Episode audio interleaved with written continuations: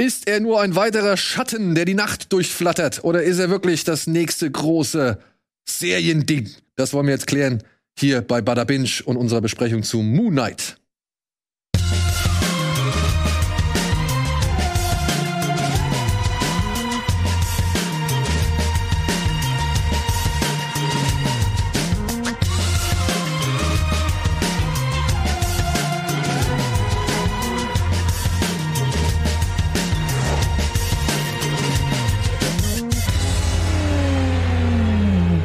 Ich weiß nicht, wie oft ich diesen Sound schon nachgemacht habe oder versucht habe, irgendwie gestisch zu imitieren. Gibt's da Keine schon eine Compilation? Vielleicht, vielleicht. In den Tiefen des Internets ist man von nichts sicher. Ja. Und damit herzlich willkommen zu einer weiteren Folge Bada Binge, meine sehr verehrten Damen und Herren. Ich begrüße, äh, begrüße nach wie vor Dominik Hammes, der war schon letzte Woche hier, beziehungsweise sitzt immer noch hier. Um, äh, ja, zusammen mit mir und Ren, Guten der auch mal wieder zu Gast ist, über die neue Marvel-Serie Moon Knight zu reden, die jetzt seit letztem Freitag draußen ist. Mittwoch. Mittwoch? 30. Mittwoch ist immer Disney-Tag. Am Disney, okay. okay Freitags sind Filme, Mittwochs ist Serie. Letzter Mittwoch ist die Serie gestartet, am 30. Ich weiß ehrlich gesagt nicht, wie viel auf Anhieb gestartet sind. Weißt du das? Nur eine? Also offiziell, wir nehmen jetzt vorher auf, Ja, ja. offiziell eine Episode pro Woche, insgesamt sechs Episoden. Genau. Aber Disney war so freundlich und hat uns jeweils vier Episoden zur Verfügung gestellt. Deswegen können wir schon ein bisschen mehr ja, ins Detail gehen, beziehungsweise ein bisschen fundierter über diese Serie reden. Und versuchen natürlich, Spoiler, soweit es, soweit es geht, zu vermeiden. Wir können, glaube ich, gleich nochmal einen Spoiler-Part machen. Aber natürlich. Ich weiß gar nicht, ob man so sehr spoilern muss. Das Einzige, was natürlich gespoilert werden müsste, ist, worum geht's? Und Worum- dann hast du eigentlich die wichtigsten Informationen, um darauf eingehen zu können, ohne zu spoilern. Worum geht's? Ja. Pass auf. Gucken wir uns doch erstmal eine kleine Matz an. Und dann entscheiden wir danach, worum es geht.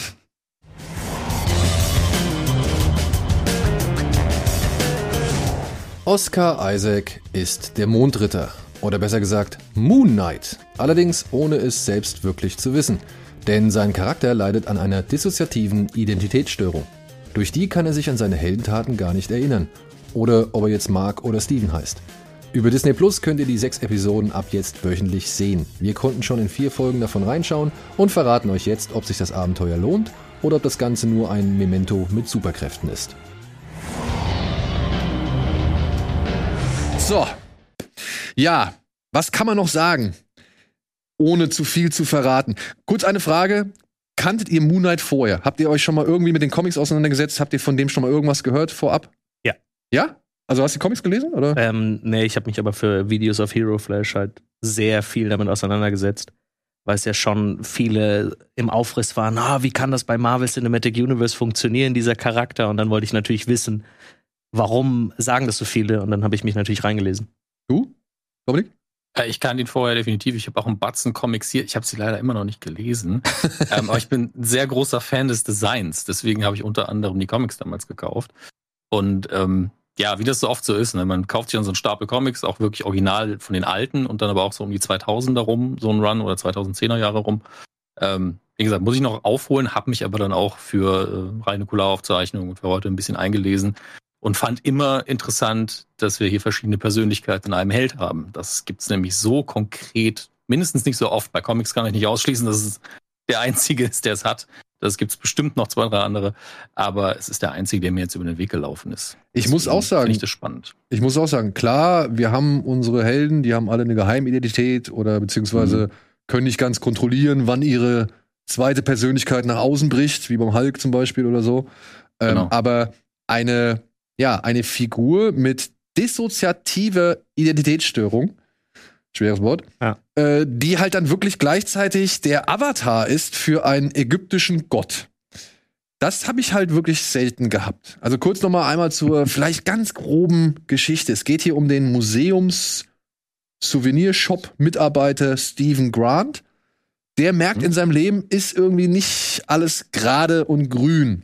Er fühlt sich irgendwie hier und da verpflichtet, die Nacht durchzumachen, beziehungsweise wach zu bleiben oder hat halt Probleme einzuschlafen. Aber wenn er dann einschläft, misstraut er seinem eigenen Schlaf, weil er halt sich ankettet und halt auch Sand ums Bett schüttet, um zu gucken, ob er des Nachts irgendwie vielleicht einfach schlafwandelt oder sowas in der Richtung. Also er hat irgendwie die Ahnung davon, dass sein Schlaf nicht ganz einwandfrei ist.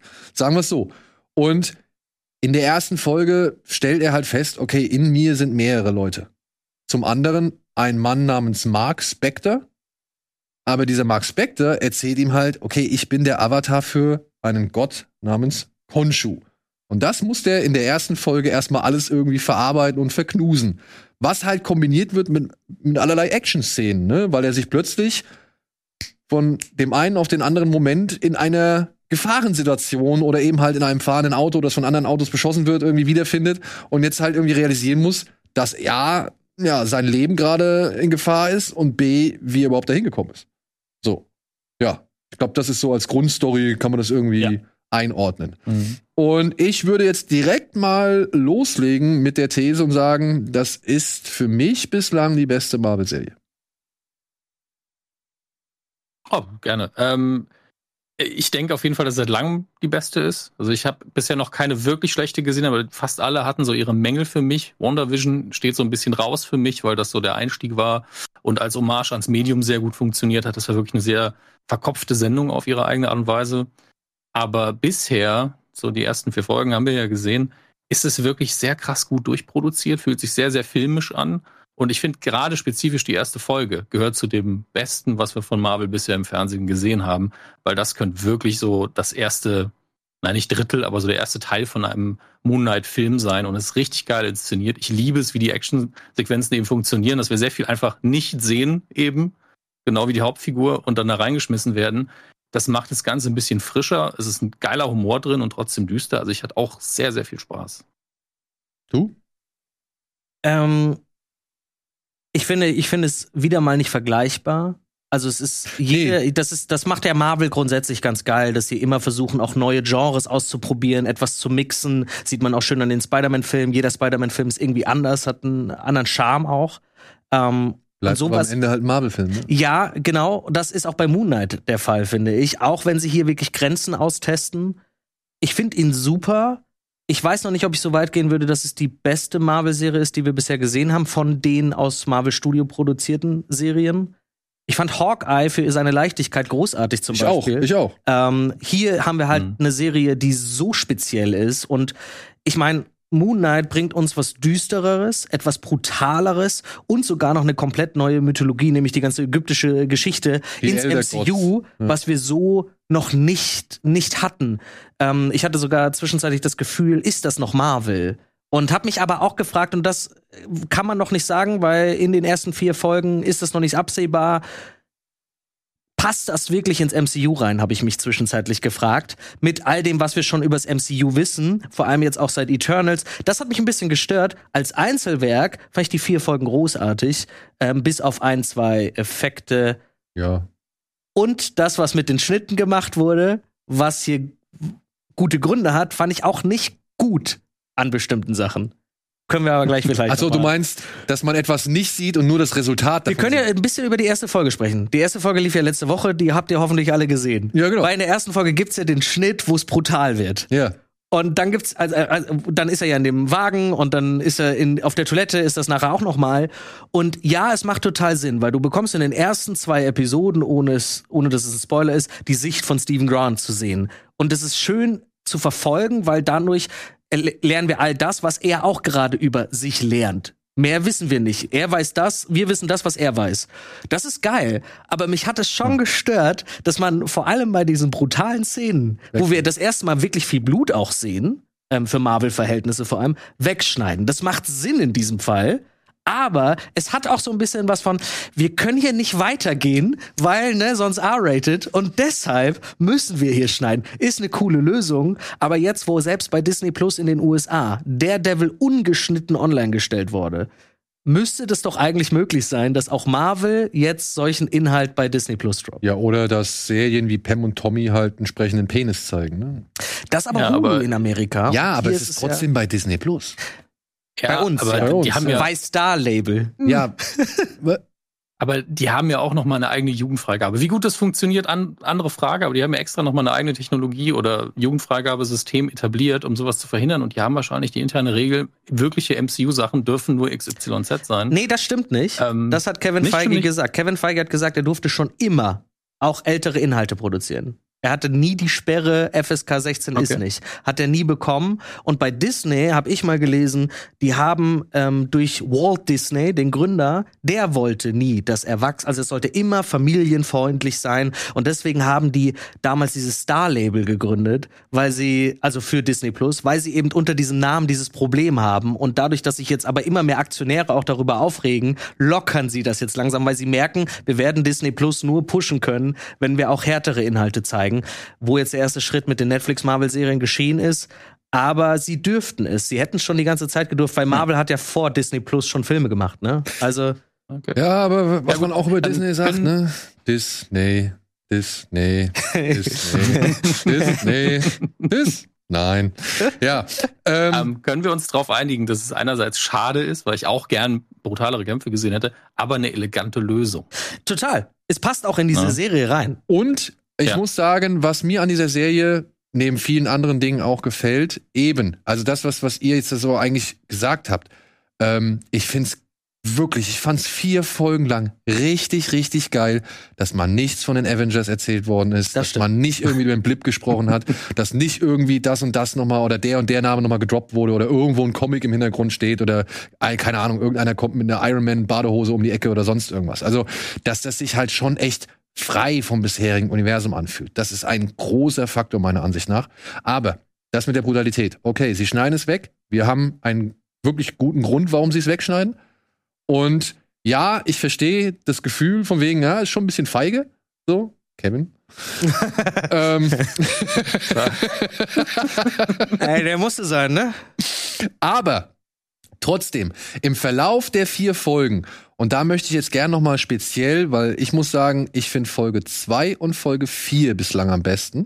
Das sind meine, weil das sind die beiden Folgen von ähm, Aaron Moorhead und Justin Benson. Nee, doch, Justin Benson und Aaron Moorhead, ja, genau. Sein, ja. ähm, die beiden anderen Folgen sind von diesem Mohammad Diab, oder wie er heißt, inszeniert worden. Und ich finde, bei denen merkt man halt immer, dass da ein bisschen größer gedacht wird, dass da die, die Action-Szenen größer sind, dass da ein bisschen mehr mit technischer Spielerei irgendwie gearbeitet wird.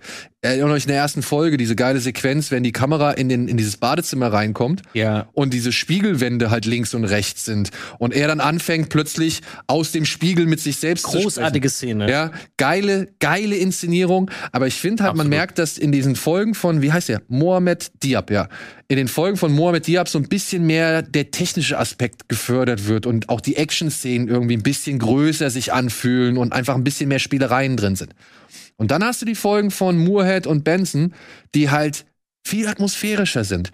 Und die bei mir teilweise den Eindruck erweckt haben, so von wegen, ich kann mir jetzt nicht sicher sein, dass hier nicht gleich irgendwie was Fieses passiert. Also ich finde, die ja. haben, diese Serie hat zwischendurch echt einfach die, die Aura davon, dass du nicht wirklich sicher sein kannst, was jetzt passiert. Da gibt's diesen einen Moment, wo ähm, ja, Steven, sagen wir jetzt mal, zusammen mit einer anderen Person in so einer Art Grabkammer ist und dann kommt da irgendwas rein und, und guckt sich auf so einem Tisch was an und stopft da was rein. Das war heavy. Und da muss ich sagen, das ist kein Marvel bisher. Also das ist nicht vergleichbar mit irgendwas, was Marvel bislang an Aber Atmosphäre und Unheimlichkeit und so, erzeugt hat. Das ist da auch sehr präsent in der Szene. Bitte was? Blut, blutige ja, ja. Dinge. Äh, das ist schon heavy. Mhm. Wobei ich in der Szene ausgerechnet oder kurz davor es nicht mag, es sieht nach Setting aus. Es Wir gehen mal kurz um die Ecke, okay, abgedreht, tschüss. Ja, ja. Es, es gibt da ein paar Sequenzen, die ein bisschen zu easy sind. Das will ich nicht, das will ich nicht abstreiten, aber ich fand halt anhand solchen Sequenzen oder solchen Szenen, und von denen gibt's vorher auch schon welche, fand ich es echt erstaunlich zu sehen, wie horrorlastig ja, total. eine Marvel-Serie ja. sein kann oder ein Marvel-Produkt sein kann. Deswegen bin ich auf Doctor Strange auch mega gespannt, weil es heißt, es soll ja auch da in so eine Richtung gehen. Ah, ich weiß allerdings nicht, ob das in dem ich, Umfeld. Nee, ja, weiß ich nicht. Ähm, ich glaube schon, dass die, die müssen ja, wenn sie jetzt Blade, Werewolf mhm. by Night, all diese Charaktere reinholen wollen, müssen sie auch ins, in dieses Düstere. Und Kevin Feige ist ein ja. großer Fan von Ghost Rider. Der muss jetzt langsam auch diese Seite vom MCU einführen, sonst funktioniert's nicht. Ja, die Frage ist halt. Nicolas Cage wartet schon. Ja. Der hat gesagt, er, er weiß nichts davon. Ähm, die Frage ist halt, ob das trotzdem mit den Anforderungen übereinstimmt. So ein Deadpool hat gezeigt, dass es geht. Ja. Dass du viel Geld einspielen kannst und trotzdem brutal sein kannst. Aber da brauchst du halt das dementsprechende Maul dafür und du brauchst halt die dementsprechende Ironie, glaube ich auch. Ja, dass Marvel-Serien innerhalb ihres, sag ich mal, Universums oder innerhalb ihrer, ihrer Geschichten schon ironisch sind, das wissen wir. Aber sie gehen ja, sag ich mal, zumindest was so die ganze Avengers-Timeline oder Storyline angeht, gehen die ja nicht darüber hinaus, irgendwelche anderen Filme zu zitieren oder nochmal einen Logan irgendwie anzusprechen oder sonst irgendwas. Ja, also ich finde, bei einem Deadpool, der hat es da ein bisschen einfacher, sich so zu etablieren oder so positionieren, zu positionieren, wie er sich Ja, aber du positioniert. siehst ja jetzt an den Serien, dass Marvel sich trotzdem traut, Dinge zu machen, die vielleicht nicht überall ankommen. Also WandaVision, wenn ich mir die Kritiken der ersten drei Folgen anschaue, sind die katastrophal bei den meisten Mainstream-Zuschauern, weil sie sagen, das geht gar Mhm. nicht, diese Sitcom-Sache. Ähm, dann jetzt Moon Knight wird wahrscheinlich ähnlich sein, dass einige sagen, das ist nicht meins, das ist mir zu dark. Aber das hat man jetzt auch mit Eternals ja auch gezeigt. Man versucht manchmal auch einfach Filme und, und probiert sich einfach aus, weil man weiß, oh, wir haben ja noch drei weitere Filme im Jahr und noch die ganzen Serien. Es ist egal, wenn mal was floppt. Aber ich finde, bei Eternals, da merkst du halt ganz deutlich, dass da eigentlich mehr angestrebt worden ist, dass Frau Zhao vielleicht auch noch echt ein paar andere Ideen gehabt hat, aber dann ist es wieder runtergedampft wurde. Ich meine, du hast noch nie so eine aseptische Sexszene gehabt irgendwie. Ja, ich meine wirklich, also das war ja gar nichts. Ja, Aber es war, war das nicht sogar die erste? ja wenn Das überhaupt. kann sein. Aber Das guck mal, da hast du die die erste Sexszene das und du die denkst dir halt so, ja, kann ich mir auch eine bravo Fotolove-Story angucken. Ja, ja das stimmt. Aber, aber ja, muss, muss der das Film sein? hat auf jeden Fall Probleme, ja. Egal, Moon Knight ist auf jeden Fall ein schöner neuer Weg, ein schöner neuer Schritt, der, der erschrecken kann, wo du manchmal, wie du gerade sagst, vor allem auch in Folge 4 nicht so wirklich weißt. Vor allem auch das Ende von Folge 4 Das ist Ende echt von so. Folge 4 ist der Hammer. Also, also das, das ist so frageaufwerfend, aber auch dieser Cliffhanger am Ja. Ende ist großartig. Ey, wirklich, Da das ist einer der besten Cliffhanger in den MCU-Serien, die ich wirklich Ja. bisher gesehen habe. Ja, also das fand ich wirklich großartig. Und all die, auch alles, was in den, sag ich mal, 10, 15 Minuten zuvor zu sehen ist, ich fand's unglaublich geil, weil es plötzlich noch mal so ein neues Ding aufmacht, so eine neue Gedankenwelt, so einen neuen, Sch- so einen, weiß ich nicht, so einen neuen Abschnitt, in den man denken muss, so ja. Du hast in Ja. Folge 3 hast du zum Beispiel so eine Kampfszene gehabt, wo du gedacht hast, ja okay, du siehst jetzt hier Batman, ja. ähm, und dann dachte ich so, ja Ist ja okay, auch der Batman von Marvel. ja, sagt man oft. ja. Obwohl ich nicht so ganz sicher bin. Hat er jetzt magische Fähigkeiten oder ist er einfach Ja. nur ein krasser Kämpfer? Ja, er hat, er hat von dem Gott äh, Kräfte gegeben bekommen und in der Serie wird das nicht so thematisiert, aber die sind ja angeblich auch an die Mondphasen nochmal angelehnt. Je nachdem, die Mondphase ist, ist er stärker oder schwächer. Aber ähm, in, in der Serie haben wir es noch nicht so richtig thematisiert bekommen. Noch aber nicht, da kriegen ja. wir nur gesagt, dass der Anzug ihn quasi schützt. Schützt. Ähm, und das sehen wir ja auch ganz eindeutig. Wobei die Serie, das, was ich, also es ist ja mal wieder eine Origin Story. Was ich aber hier Mhm. schön finde, ist, also erstens sind sie doch, haben sie sehr viel aus den Comics genommen, also von seiner Origin. Die wird uns ja aber nur so nebenbei erzählt. Was ich sehr gut finde, weil Steve Grant, den wir ja im Mittelpunkt erleben, der weiß selber nicht, wo er herstammt und wer er ist und bla. Und so, so erfahren wir ja Stück für Stück, was ist eigentlich passiert. Auch mit, mit der Frau, die hier mitspielt, also Layla, das kann man sagen, die ist die im ersten, egal, aber Layla ist überall auf Ich dem glaub, sie wird- mit drauf und in den Trailern. Sie wird, glaube ich, schon mal erwähnt. Ähm, sie gibt's so in den Comics nicht, aber es ist definitiv der Charakter aus den Comics und es ist so, ich finde schön, wie sie es erzählen, wie sie uns die Informationen geben und deswegen glaube ich schon noch, dass wir noch mehr über Khonshu erfahren werden innerhalb der letzten zwei Episoden. Ich denke schon, dass es dann noch mal so einen richtigen, weil Oscar Isaac hat gesagt, das ist als Miniserie geplant gewesen. Sprich, man will die Story erstmal abrunden, um dann zu gucken, ob man vielleicht einen Film macht, was ich mir gut hier in diesem Bereich gut vorstellen kann. Ähm, ich glaube, also ich, ich fand es sehr schön, wie man uns dann nach und nach rangeführt hat und dass man wirklich so nah an der Origin geblieben ist. Ja, man hat vielleicht hier und da, glaube ich, seinen Job geändert. Stephen Grant ist in den Comics Milliardär, aber und da kommen wir vielleicht gleich Batman. hin zum Spiel. Nee, ich finde, ich glaube, die haben das aus einem anderen Grund geändert. Nicht wegen Batman, Nee, sie haben's- sondern weil es macht viel mehr Sinn, dass wir hier so einen Dorftrottel haben, so einen Typ, der gemobbt wird, der irgendwie nicht wahrgenommen wird, der eh schon ein bisschen durch ist, weil, ne, also so in seinem Leben und dann plötzlich noch so einen harten Kerl eigentlich in sich hat. Ich glaube, das ist ein schönerer Kontrast, als wenn du so einen Milliardär Bruce Wayne hast, der plötzlich dann noch der Söldner, also, weißt du, ja. Ist, ich glaube schon, dass das ein Und guter Weg war. Und ich finde auch, also ich habe mir das halt, ich habe mir die, so die, die Storylines von den Comics ein bisschen durchgelesen und was die einzelnen Personen, die in Steven halt oder was, was Stevens alter Ego oder was, Mhm. diese, was die halt alle machen im, im wahren Leben. Und ähm, ich finde es auch insofern charmant, weil hier halt dadurch halt auch diese ganze ägyptische Mythologie relativ unkompliziert oder relativ unverkrampft erklärt werden kann anhand von Steven, der halt ein riesengroßer Nerd Ägyptologie-Fan ist, oder Nerd ist ja. Ja. einfach. Und da fand ich die Änderung auch sinnvoll. Mega. Also ich meine, äh, es gibt in den Comics noch eine weitere Persönlichkeit, das ist Taxifahrer. Ne? Brauchst du das so? Ne? Also äh, ich fand Menschenkenntnis. ich fand, ich fand die Lösung schon wirklich, wirklich gut. Aber was man da auch sagen muss, Oscar Isaac, den ich eh großartig finde, schon seit Jahren, ist, also er hat mich an Tatjana Maslani aus Orphan Black erinnert, die ja da mehrere Klone spielt und man vergisst, dass das Tatjana Mhm. Maslani ist, die jetzt bald She-Hulk Ja. wird. Ähm, aber Oscar Isaac hat hier so abgeliefert. Du merkst sofort, welche Persönlichkeit ist hier gerade Thema und, und das im Switch. Also der ist wirklich schauspielerisch, trägt er diese ganze Serie, Und so gut. aber wirklich So Ja. gut. Also, Er ist ja in jeder, in jedem Bild ist er ja quasi drin oder in jeder Sequenz. Er trägt die Story und ähm, diese Badezimmer-Szene, an. diese Badezimmer-Szene, Ne? die du vorhin meintest, die ist, diese, allein, alleine dieser Moment zwischen den beiden Ja. ist großartig. Ja. Ja. Das ist einfach, das hat mir so richtig Gänsehaut sogar gegeben. Das war nicht nur geil inszeniert, sondern auch einfach geil gespielt. Und das ist gar nicht so einfach, wenn du halt einen Antagonisten hast, der zwar mit Ethan Hawke eine schöne Präsenz hat, aber der trotzdem immer noch zu wenig Informationen hergibt in den ersten vier Episoden, der wieder mal leider ein bisschen schwach ist, finde ich, für, also typisch Marvel schwach, ja, der aber mir noch zu wenig gibt in den ersten vier Episoden. ist er, ist er denn, Entschuldigung, ist er denn wirklich der große Antagonist so, ja? Das ist halt für mich auch noch Wir eine kennen das Frage. ja von den Marvel-Serien, die kommen immer in der letzten Folge. Aber ich muss auch sagen, ähm, es irgendjemand bei Twitter schrieb in seinen ersten Reaktionen, das ist natürlich immer so ein bisschen mit Vorsicht zu genießen, ne? Die weil gibt, die darf doch heute erst um 15 Uhr hier. Also Nee, nee, für uns im Dreh. First Reactions gab es so, schon das- vorher. Okay. Und da schrieb jemand, dass Oscar Isaac der größte Gewinn zum MCU ist seit Robert Downey Jr. das Ja. würde ich so nicht sagen, weil ich finde schon. Schauspielerisch?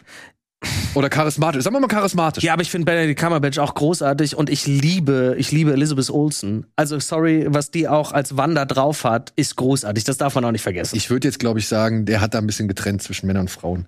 Ach so. Ja, also ich glaube, Ähm. es ging ihm halt um Schauspieler. Ich glaube, das Ding ist halt einfach, dass ähm, die Rolle, die Oscar Isaac hier spielt, so viel mehr hergibt als die meisten anderen Charaktere, die wir aus dem MCU kennen. Ja. Ich meine, ich mein, Thor hat sich dann halt schön wieder ins Lächerliche abgedriftet, damit er überhaupt irgendwas spielen kann. Ähm, Captain America war der glatte Typ. So, den einzigen Typen, der ein bisschen Kanten hatte, den hat man als Winter Soldier irgendwie, ja, so beiseite, also, weißt du? Und Robert Downey Jr. war ja einfach immer so, der Charakter hat ja was hergegeben. Der hatte dieses arrogante, aber trotzdem dieses charmante, da war ein Spiel drin und dann eine Entwicklung. Und Oscar Isaac kann hier direkt zwei Personen spielen, die so unterschiedlich sind. Und natürlich wirkt es dann noch mal großartiger. Aber ja, klar, er ist ein mega Schauspieler. Und dann halt vor allem halt auch in fast schon einem Satz den Dialekt zu switchen. Mega, ja. Also es gibt Die Situationen, spielen damit ja so ja, großartig. es gibt Situationen, in denen ist er halt der Brite und es gibt Situationen, in denen ist er halt der Amerikaner und dann gibt es Situationen, in denen ist er beides und das halt so nahtlos. Oscar Isaac, was hat er für eine Nationalität? Äh, oh, ich hab's letztens sogar noch mal Weil, weil ich hatte letztens noch ein Interview mit Tom Holland, da hat er so ein bisschen darüber gesprochen, wie, wie, also dass es einfacher ist, als Engländer einen Amerikaner zu sprechen, als als Amerikaner einen Engländer. Das kann ich mir Äh, vorstellen. Tom Holland musste ja fürs Amerikanische so eine ganze Schulung auch machen, damit er, also ne, äh, hier Sprachcoach und so, damit er amerikanisch klingt. Und das ist ja nicht so einfach, mal eben zu switchen. Was ich aber, und da kommen wir ja an humoristische Stellen. Guatemala. Echt? Mhm. Aber wo ist ja, Oscar? und aber auch ein Guatemal guatemalische Mutter und kubanischen Vater, wo er dann aufgewachsen ist, in Miami, Florida. Ja, also, okay, als Amerikaner was ich zu Hause gesprochen worden ist. Ähm. Oscar Isaac Hernandez Estrada. Hernandez. Hernandez Estrada heißt er. Aber Humor, ich finde zum Beispiel auch diese Sequenz mit dem Switchen, hat ja was Humoristisches, aber ich mag auch, wie sie es geschafft haben, hier einen ernsten Plot zu erzählen mit ernsten Momenten und trotzdem gibt's dann ja immer wieder so Venom-like, erstens Venom-like wegen Konshu, was ich immer äh, so eine Parallele hatte, aber auch diese, es gibt ja zwei Anzüge, das sehen wir hier auch auf dem schönen Bild, äh, damit Mhm. wird ja auch schön gespielt. Ja. Also es ist ja wirklich, da, da ist einfach Humor drin, aber an den an richtigen Stellen, wo es auch zum Charakter passt. Aber wenn ich, jetzt, gelöst. wenn ich jetzt mal den, den typischen Nörgler oder beziehungsweise den kleinkarierten Kritiker raushängen lassen kann, eine Sache, die mir an diesem Kostüm, an diesem, ja, Dass es CGI ist. nee, nicht das unbedingt, was mir nicht so gut gefällt, Hier, diese, diese spitz zulaufende Spitze hier vorne. Ja? Warum? Das ist, das sieht, wenn man, es gibt auch nur Assassin's wenig. Oder? was? Ja, nee, es gibt so wenig, es gibt wenig Shots, in denen es zu sehen ist, aber es gibt mal einen Shot von der Seite. Und dann siehst du, dass das halt schon so ein richtiges Horn ist. Also das ist eigentlich eher ein Helm als eine Kapuze, die er da aufhat.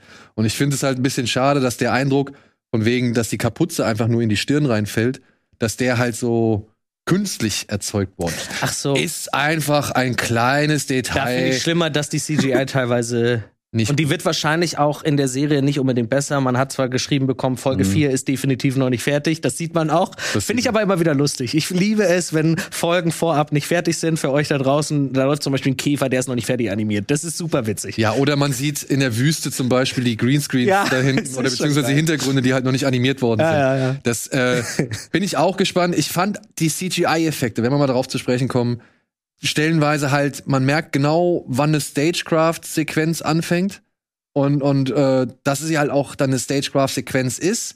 Ja, das ist gerade in der ersten Folge mit dem Auto, Mhm. da merkt man das halt einfach. Und ja, ich denke mal, die werden auch von Folge zu Folge, von Film zu Film, von Serie zu Serie, werden die besser. Das wird alles noch Du merkst noch, dass die im Lernen sind. Genau. Und, und dementsprechend fällt's meiner Ansicht nach noch ein bisschen stärker auf. Aber es ist schon gut gemacht. Ich will das gar nicht schlecht reden.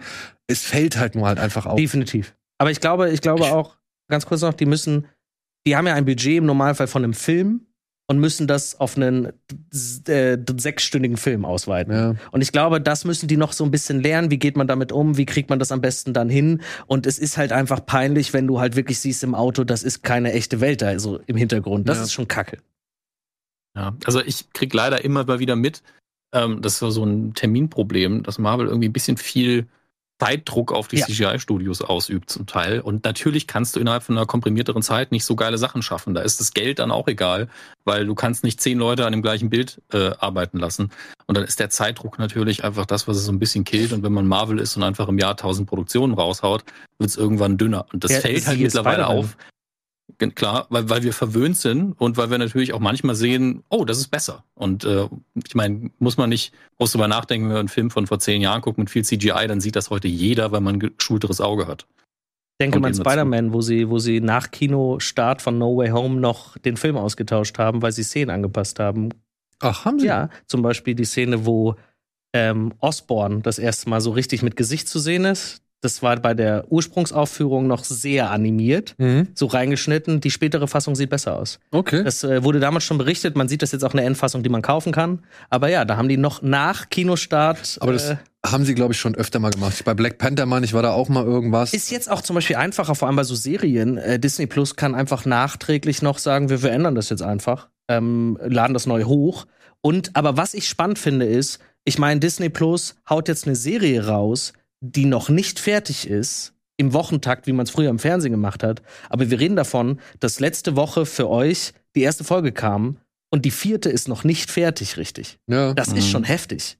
Also, Oder halt ein Zeichen dafür, dass man vielleicht jetzt doch nicht so viel Content hat, wie man vielleicht bräuchte, um halt einen guten Fluss auf dem Streamingdienst zu ähm, gewährleisten. ich glaube. und jetzt halt auch die Zeit hat, um dann eben die Leute daran arbeiten zu lassen. Was ist, also ich meine, was haben wir, welche Projekte dürften jetzt gerade so wirklich in der Finalisierung Naja, sein? bei Moon Knight war das Problem, dass Miss Marvel eigentlich ursprünglich geplant war, um als erstes zu kommen. Die sollte ja eigentlich letztes Jahr kommen. Dann Ja, haben stimmt, sie aber noch. Nachdrehs gehabt und haben sich entschieden, okay, wir schaffen es nicht, Miss Marvel früher rauszubringen. Gleichzeitig wurde ja The Marvels auf nächstes Jahr verschoben, deswegen mussten sie Miss Marvel nach hinten schieben. Die ist jetzt im Sommer, da ist ja jetzt auch schon der Termin bekannt, 8. Juni, glaube ich. Und dann war die Wahl, okay, wir haben jetzt Moon Knight und wir haben She-Hulk. She-Hulk ist aber noch so weit weg wohl angeblich von der, also der Dreh ist wohl fertig, aber die, die Effekte sind noch sehr weit von fertig weg. Und deswegen hatten sie nur die Wahl, entweder gar nichts oder Moon Knight. Weil sie haben ja dieses Jahr eigentlich noch das Weihnachtsspecial, What If Staffel 2 kommt auch noch. Und dann wird immer noch gemunkelt, dass angeblich auch dieses Jahr noch der Halloween-Film kommen soll. Ja, Die haben, Zeit, die haben Zeitdruck, aber ich glaube, dass die das wöchentlich rausbringen, ist reine Taktik. Nicht nur, weil sie weniger haben, weil die haben immer mehr Content. Du siehst, dass Miss Marvel gleichzeitig mit äh, Obi-Wan Kenobi laufen wird. Aber ähm, Obi-Wan Kenobi startet am 25. Mai, Miss Marvel startet am 8. Juni. Das heißt, die überschneiden sich ja wöchentlich auf jeden Fall. Und ähm, die machen das, damit du dein Abo behältst. Also, Ja, weil genau. wenn das auf einmal rauskommt, buchst du dir nur für den einen Monat das Abo und dann gehst du wieder. Aber das meine ich ja. Wenn es auf einmal, ja genau, das, was du sagst. Aber deswegen strecken sie es und deswegen haben sie halt die Möglichkeit jetzt zu sagen, okay, wir, haben noch Zeit. nächste Woche kommt Folge 3, aber Folge 4 ist noch nicht fertig. Ja, bis dahin haben wir sie fertig. Wollen wir noch einen Nahdreh machen? Ah, warte mal, die wünschen sich alle, dass Blade kommt. Da müssen wir Blade noch kurz reinschneiden. Ja, aber die sollen sich jetzt nicht, die sollen sich jetzt nicht übereilen. Genauso bei den Star Wars Serien. Die sollen ihren Scheiß Ja. richtig schön vernünftig zu Ende machen. Denn ich finde, Moon Knight zeigt halt, wenn man da eine Idee hat, wenn man da irgendwie, ja, weiß ich nicht, die Leute auch mal eher so machen lässt, wie sie halt normalerweise machen. Ich war ja damals echt sehr überrascht, dass Aaron Moorhead und äh, Justin Benson, dass die es halt von ihren Independent Science-Fiction-Filmen, die auch immer ein bisschen härter waren, immer ein bisschen auch mit Horror-Thematiken gespielt haben, dass die jetzt zu Marvel gehen. Und wir haben schon andere Regisseure gehabt, wo du gedacht hast, oh geil, vielleicht können die mal so einen neuen, Und der Drehbuchautor äh, schreibt jetzt Nova. Ja? Ja, der macht jetzt äh, das nächste Marvel-Projekt. Also, und der hat ein gutes, äh, der hat eine gute Story abgeliefert. Ja, also, aber ne, man war immer so, ich war ein bisschen vorsichtig, was das Ausleben gewisser Talente bei Disney oder gerade im Marvel-Universum angeht, so, ja. Und ich finde Ja, aber hier, Siehe Kenneth Brenner in Tor 1. Also ich weiß ehrlich gesagt nicht, also das, ich will nicht sagen, ich hätte es machen können, aber es hätte auch irgendjemand anders machen können. ja, oder Guy gesagt, Ritchie okay. mit Aladdin, so, jetzt mal ehrlich. Gott. Ja, also ob den Guy Ritchie gemacht hätte oder keine Ahnung, äh, Baz Mann, Luhrmann endlich oder so. Sherlock, ey. Ja, das, das, das, das ist doch, also finde ich, sieht man nicht so stark. Und ich finde aber trotzdem, ich habe mich bei der ersten Folge gewundert, hä, das haben jetzt Moorhead und Benson gemacht? Okay, dann sehe ich am Abspann Mohamed Diop. Ich so, hä, Moment, was ist denn jetzt los? Und dann gucke ich die zweite Folge und dann sehe ich, ah, okay, die Folge fühlt sich jetzt schon ein bisschen anders an und dann sehe ich im Abspann, ah, und die, die Folge ist von Moorhead und Benson. okay, nächste Folge, wieder mehr Action, wieder mehr CGI, wieder ein bisschen irgendwie so auf Sensation, sage ich jetzt mal. Wieder Diop. Aber daran merkst du ja auch, dass sie lernen. Also, dass sie, dass sie merken, wie müssen wir eigentlich eine Serie aufbauen und äh, welche Regisseure, Regisseurinnen sind vielleicht die besseren für die jeweilige Sache, die da gerade erzählt wird. Also, ich glaube wirklich, dass Marvel jetzt mit Disney Plus noch mal eine schöne Fläche hat. Die wollen ja eventuell auch Filme für Disney Plus machen, eine Fläche hat, um auszuprobieren, noch mal risikofreier auszuprobieren. Ich meine, Miss Marvel ist definitiv nichts, was alle ansprechen wird, zum Beispiel. Ja, Es interessiert mich null. Genau. Es ist auch für die jüngere Zielgruppe, weil du musst natürlich auch die neue Generation noch mal abholen, um ins Marvel Cinematic Universe zu kommen. Ne? Natürlich. Ähm, ich mag Moon Knight, der Cast stimmt. Äh, wir haben über Layla zu wenig geredet, finde ich. Die spielt hier nämlich wirklich eine Powerfrau. Ähm, Aber fühlt sich. ist aber nicht diese Heldin, die, also die ist nicht diese, oh, sie muss jetzt von einem Held gerettet werden und, und fühlt sich eigenständig an. Und das mag ich schon sehr. Ja, aber auch ihre Storyline, also diese ganze dritte Folge, wenn sie da zu den Reitern kommen mit den Speeren. Ja, okay. Ja, wo ich halt schon, wo ich halt schon gedacht habe, oh, bitte lass es nicht den im freien Oberkörper sein. Bitte lass es nicht den im freien Oberkörper sein. Wer war's? Der im freien Oberkörper. Ja. Und warum baut er sein Museum in die Wüste? Warum hat er da seinen ganzen Scheiß in der Wüste rumliegen? Weil er so? reich ist. Ja, weil er reich ist. Aber das, das weißt du, das, das waren so Stolpersteine, Ja, das wo ich dachte, mm, hm, Ja, aber das hat ja nichts mit ihrer Person zu tun. Nein, aber das, das war halt mit ihrer Storyline verknüpft. Und da denke ich mir halt, okay, du hast eine Powerfrau, du willst eine Frau zeigen, die unabhängig davon ist, die ihre eigene, sag ich mal, Ermittlung angestellt hat, um rauszufinden, worum es hier eigentlich geht. Und dann kommt wieder sowas. Das, das stimmt, aber ich finde sie rein als Charakter definitiv wesentlich besser geschrieben als die meisten weiblichen Rollen, die so als Love Interest eingeführt wurden bei Marvel. Ähm, da muss ich wirklich sagen, dass man da einen guten Weg gegangen ist und ich hoffe, dass das jetzt nicht nur so eine einmalige Sache bleibt. Was haltet ihr denn von den Themen? Also ich finde, ähm, die, die, die Hauptthemen ja sind ja zum einen halt die, die Identitätsstörung. Mhm. Also die Serie handelt ja oder behandelt ja einfach jetzt mal das Thema Identitätsstörung, Identitätsstörung. Und dann gibt's natürlich noch dieses Thema von wegen, ja, sollte man Schuld erst vergelten, wenn sie getan worden ist, oder vielleicht sogar schon vorher ausrotten, bevor sie überhaupt erst entstehen kann. So, ja. Ähm, kennen wir aus gewissen Filmen, aus diversen Filmen. Minority Report zum Beispiel wäre ein prominentes Beispiel. Fandet ihr das gut? Fandet ihr das nicht so gut? Glaubt ihr, das ist noch ein Thema, was größer ausgebaut wird? Oder bleibt es am Ende dann doch eher vielleicht sogar eine Brücke zu Doctor Strange? Weil da sollen ja diese Elder Gods, zu denen Khonshu ja auch gehört, zum ersten Mal so ein bisschen größer thematisiert werden. Dominik. Also die, ähm, die Sache mit der äh, Rechtsfrage und was Gerechtigkeit in dem Fall, äh, die ist bisher, finde ich, sehr oberflächlich. Das ist aber auch okay. Äh, man hat so den Eindruck, dass Ethan Hawks Charakter das eventuell einfach für seine Zwecke ausnutzt und vielleicht das Tattoo sogar kontrollieren kann, das auf seinem Arm schön animiert immer entscheidet, wer lebt und wer stirbt. Ähm, der Verdacht kommt zumindest auf. Wie das aufgelöst wird, wird man sehen. Ich habe die Befürchtung, dass es oberflächlich bleibt, wenn ich ehrlich bin. Mit, den, mit der Identitätssuche spielen sie super, weil mir ist aufgefallen, eigentlich ist das größere Geheimnis ja nicht ähm, Mark Spector, sondern eigentlich ist es Steven. Weil die Personen, mit, der mit denen er privat zu tun hat, sehen wir mal vom Beruflichen ab, wo übrigens die größte Comedy zu finden ist, sehr geerdet in diesem Museum alles.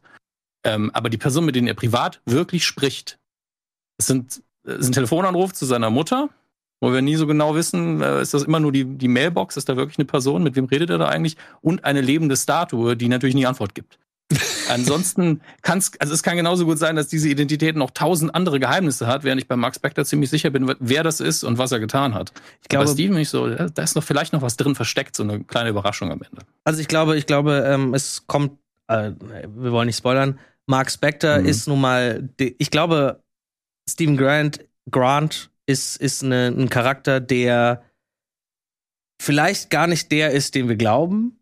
Also mhm. so in der Art, und dass wir, also es wird ja schon angedeutet, es ist jetzt schwer zu erklären, es wird ja angedeutet, dass Mark Spector die Hauptperson ist. Jo. Also ich. Wir werden sehen, was passiert.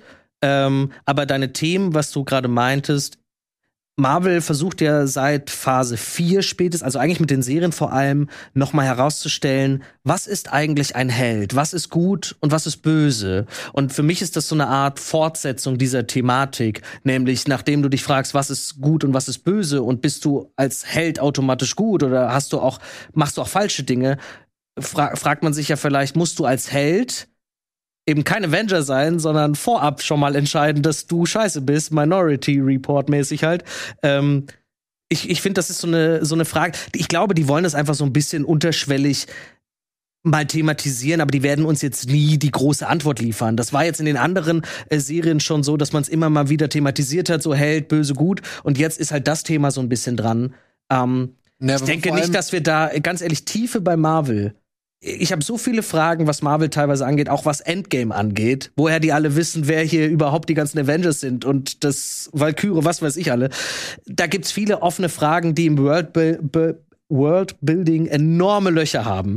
ähm, deswegen glaube ich nicht, dass solche Fragen, die du gerade gestellt hast, also ob das Thema, ne, ich glaube nicht, dass das hier beantwortet wird oder tiefer eingegangen wird. Das ist jetzt einfach da, aber es ist eher so eine Randerscheinung. Ja, aber ich finde, es zieht sich ja schon durch, weil wir sehen ja jetzt gerade viele Helden, oder haben jetzt einige Helden erlebt, die ja schon in Frage gestellt worden sind oder halt auch sowohl, also schon selbst anfangen, mit ihrer Identität zu hadern oder sie in Frage zu stellen. Das ist ja seit Civil War hat das ja angefangen eigentlich. Ja, genau. Aber jetzt durch Wonder Vision noch mal stärker, ja. durch auch Captain America, äh, durch durch Winter Soldier und Falcon, ja, äh, fand ich das noch mal stärker. Und ich finde halt auch ein Hawkeye, ja, hat sehr und das meine ich jetzt aber auch nur für Marvel-Verhältnisse, hat schon, ja, mal ein bisschen direkter, mal ein bisschen länger darüber, ich will jetzt nicht sagen philosophiert, aber zumindest nachgedacht, ähm, wie es ist, ja, wirklich mit all diesen Opfern zu leben, da die man im Laufe dir. der Missionen schon irgendwie, sag ich mal, auf dem Kerbholz hat, beziehungsweise die man zu verantworten hat. Und ich finde jetzt Steven oder Mark oder halt eben dieses ganze Konstrukt aus des, des Moon Knights schafft es ja noch mal. Weißt du, also so eine Wonder Vision, die muss ja offiziell zu der, wie heißt die Witch werden, zu der Scarlet, Scarlet Witch werden, um halt so ein bisschen zu vermitteln, dass die jetzt böse ist. Ja? Oder dass die jetzt halt einfach nicht der äh, äh, ähm, nicht der Charakter ist, der im Infinity War mitgekämpft hat oder mit dafür gesorgt hat, dass die Steine halt irgendwie jetzt alle zerstört werden. Und bei Falcon in the Winter Soldier hast du den geturnten Bösewicht, und den irgendwie abtrünnigen Regierungsmitarbeiter, die halt irgendwie so ihre Einheit formen.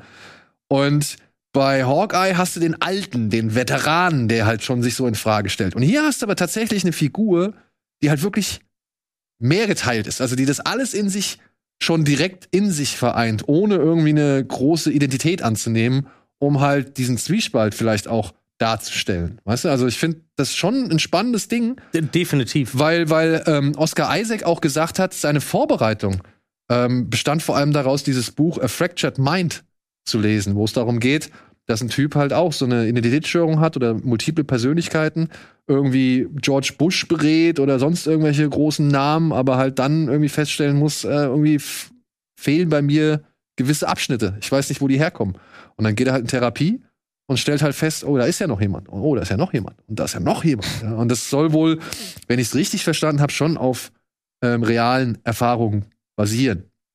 Und ich finde gut, wie, wie Isaac sich, sag ich mal, wie ernsthaft sich Isaac mit dem Thema dann auseinandersetzt. Ich glaube, du musst sowas auch einbauen ins MCU grundsätzlich, damit, damit du eben auch noch mehr Realismus da wieder reinbekommst. Ähm, weil ich meine, die müssen sich ja gerade in Phase 4 komplett neu erfinden eigentlich. Ja. Das weiterentwickeln, was großartig geendet ist.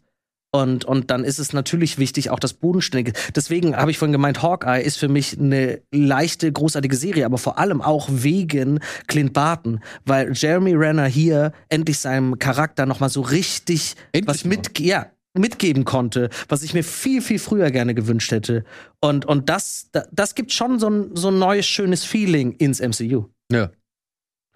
Aber wir sind uns jetzt doch schon ein. Also ich, wie gesagt, mir gefällt die Serie von ich den. habe richtig Bock auf äh, Folge 5, Folge 6 und auf ein Zusammentreffen von Blade, Werewolf und gib mir alle dunklen Charaktere mit Moon Knight zusammen. Aber dann möchte ich bitte auch Blut und Action sehen, wie Moon Knight da so ein, wie nennen die sich? Hier diese Hunde? Die Hunde hier, äh, ja, von den Ägyptern, wie heißen die? Ach, ach so, ja. Äh, Schakale. Schaka- Schakale, Ja, ja. genau. Schakale, das ja. möchte ich sehen. ja, So, dann bin ich glücklich. Dann bin ich ein glücklicher Marvel-Fan. ich auch. Also wenn, wenn, der, wenn die Serie es schafft, noch mal hier und da ein, zwei Gewaltspitzen zu setzen, die echt unnatürlich sind für, für Marvel bislang, mm, bin ich sehr dankbar. Aber ich muss auch sagen, ich bin jetzt an sich schon dankbar aufgrund der Atmosphäre, der Ja. Unberechenbarkeit und aufgrund des Hauptdarstellers. Besser wird's dieses Jahr nicht mehr bei Disney. Die nächsten Marvel-Serien dieses Jahr, da sehe ich jetzt gerade nicht den großen Sprung. Nee, ich glaube auch nicht. Also Moon Knight habe ich wirklich am meisten erwartet für dieses Jahr, was Serien angeht. Ja. Was sagst du? Ich bin äh, völlig begeistert. Ich habe gar nicht realisiert, dass wir nur sechs Folgen haben, bis ihr es heute erwähnt habt. Deswegen bin ich jetzt fast schon ein bisschen traurig, aber Ja. ich kann es ja noch mal von vorne gucken. Das ist das Schöne. Und einen Mann haben wir noch nicht erwähnt heute, der ganz wenig nur vorkommt. Und das ist die Stimme von Conchu. Und das ist F. Mary Abraham. Ja. Und der macht so einen tollen Job. Also ich meine, ihr guckt es vielleicht hinterher auf Deutsch, aber wenn ihr es auf Englisch guckt, das ist ja sowieso eine Hollywood-Legende, der Mann. Aber dieser trockene Humor, diese schöne, tiefe Stimme, die dann ab und zu einfach nur sagt, oh, der Idiot hat wieder übernommen. Ja, da, da hab ich Das, ist einfach wirklich, das ist dieser Humor, den Spaß. ich meinte. Der ist großartig, ja, ja. Ja. Außer, außer vielleicht Conchu selbst. Also ich musste manchmal schon ein bisschen an Death Note denken. So. Meinst du jetzt das visuelle Design? Das Visuelle, das Design. Das Design finde Ja. ich gar nicht so schlimm, eher halt, wie es halt, sag ich mal, präsentiert wird. Also die, die, die Qualität des, des, der, der CGI-Animation Ja. an sich, die fand ich jetzt noch nicht so. Also er setzt sich manchmal zu sehr von der, vom Hintergrund ab. Aber dafür Mag vielleicht, vielleicht aber auch daran liegen, dass wir jetzt noch diese Vorabfolgen gesehen haben. Mhm. dafür haben sie einen schönen Weg gefunden, so mystische Wesen so einzubauen ins MCU, dass es erklärbar ist, warum wir sie nie gesehen haben. Und dass es nicht lächerlich aussieht. Das fand ich halt auch. Gerade diese Schakal-Geschichten, äh, zum Beispiel Ja. in, in, in, ich glaube, das war der zweiten Folge im Museum, wo, sie, Mhm. wo du das den die Schatten da an der Wand siehst. Ist das nicht die erste? Oder ist es die Das muss erste? doch die erste sein, wenn die Badezimmerszene in der ersten ist. Die endet doch damit. Stimmt, dann ist es da. Also diese Verfolgungsjagd durchs Ja. Museum. Das muss die erste sein. Ja, das fand Kann ich. sein, dass die äh, Aufklärung in der zweiten Folge ist. Ja, die Aufklärung ist der noch mal- zweiten, wo er dann genau, mit dem sieht. Videomaterial. Ja, ja, genau. ja. Aber ja, ich bin auch sehr, sehr gespannt jetzt auf die nächsten Folgen, auf 4 und 5. Ich freue mich Fünf sehr und drauf. sechs. Äh, 5 und 6. Und ich freue mich Vor allem sehr nach vier. Ja, vor allem nach 4. Ich will wissen, was am Ende Oh Gott, von 4, was das zu bedeuten hat. Vor allem, wie eine bestimmte Figur erklärt wird. Weil, dass das da drin ist. Ich habe dir nach, direkt nachgelesen, wer das ist. Ja? Ja, natürlich. Okay. Wollen wir jetzt hier nicht verraten? Nee. Und wünschen euch viel Spaß mit Moon Knight. Vielleicht habt ihr auch schon viel Spaß gehabt. Und ja, vielleicht bleibt ihr genauso fasziniert dran wie wir. Und ansonsten sehen wir uns wahrscheinlich dann auch nächste Woche wieder. Vielen Dank, Ren. Danke für die Einladung. Vielen Dank, Dominik. Und äh, War schön hier zu sein. ja, Verzögert. bis zum nächsten Mal. Macht's gut. Tschüss. Tschüss.